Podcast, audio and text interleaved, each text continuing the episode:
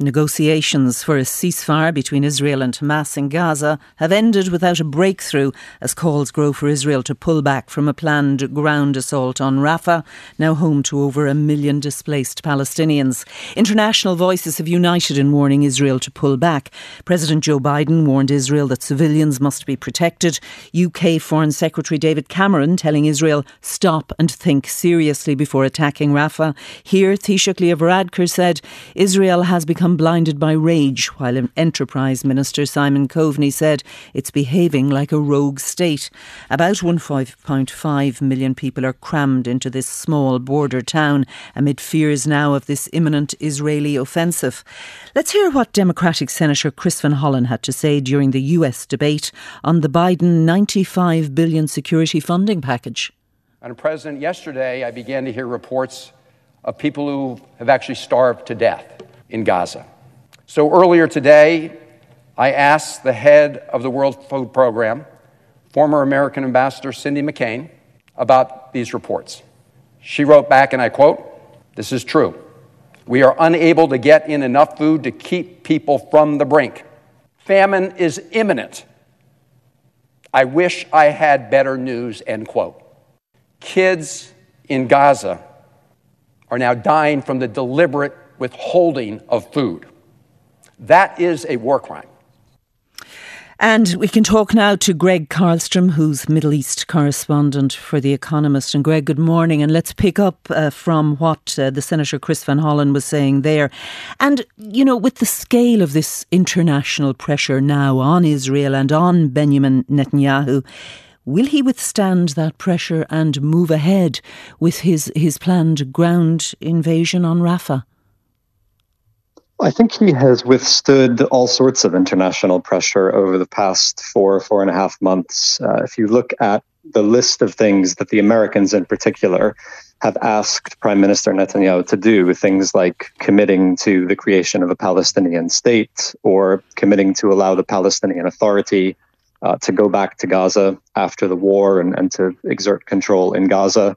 Uh, he's refused to do those things. And even on the very clear American demand that he rule out uh, reestablishing Israeli settlements in the Gaza Strip, he hasn't decisively ruled that out in his public statements. So I think uh, as long as the Americans are not prepared to really use the leverage that they have over the Israeli government, things like perhaps withholding arms sales or military aid, uh, Netanyahu is going to continue ignoring many of their demands. And that already suggested, of course, that that's what they need to do. And wasn't that the uh, the EU Foreign Secretary, uh, uh, Foreign um, Secretary um, Borrell, who suggested that stop sending arms to Israel?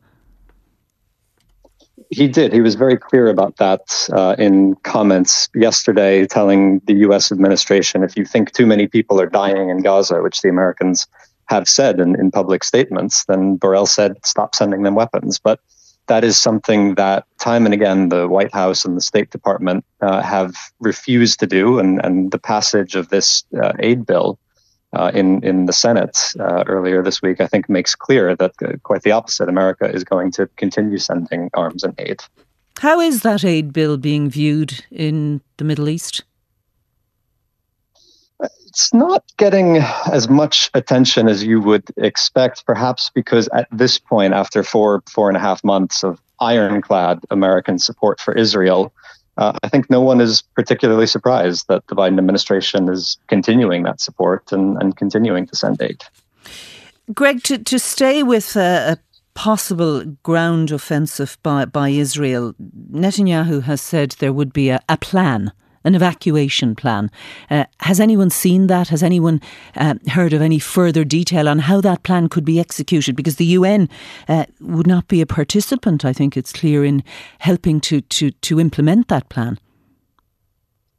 There isn't a formal plan that anyone has seen, but there have been discussions between uh, the Israeli government and the Egyptian government, which obviously uh, Egypt borders Rafah. And so the Egyptians are very concerned about a possible offensive there uh, and the Israelis have talked with the Americans and other Arab states. And the idea is to displace people from Rafah into bits of southwestern Gaza, an area called Al Mawasi, for example, which the Israelis have been trying to promote for months as a humanitarian zone where people could be safe.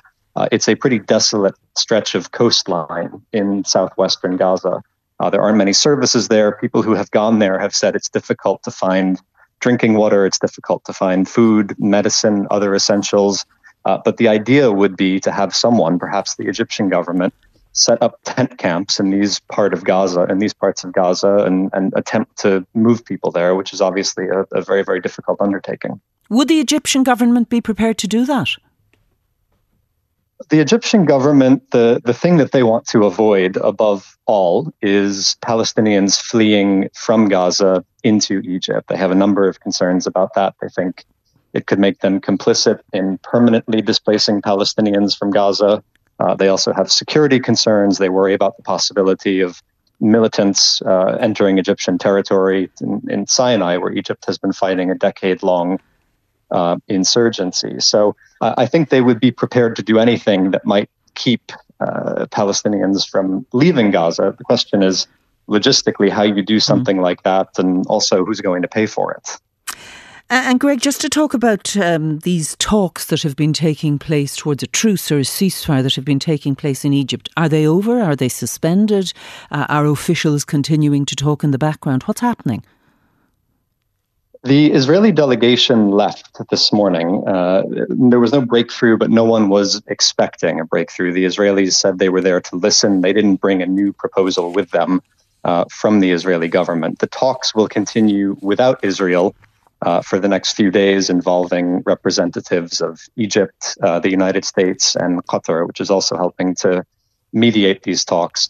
The sticking points are the same as they've been uh, since the beginning of this process. One of them is the number of Palestinian prisoners that Israel would be prepared to release uh, in exchange for the release of Israeli hostages in Gaza. Uh, and the other issue is this debate within Hamas about whether they should accept uh, a very time limited truce, perhaps a mm-hmm. six week ceasefire. Uh, there are people in Hamas who say they need to do that. They need to give the population in Gaza and also give their own fighters a break. Uh, there are other people in Hamas who want to hold out for a deal that might offer a permanent ceasefire, which is something that Israel is just not prepared to offer. Gregg Carlstrom, Middle East correspondent for The Economist, thank you.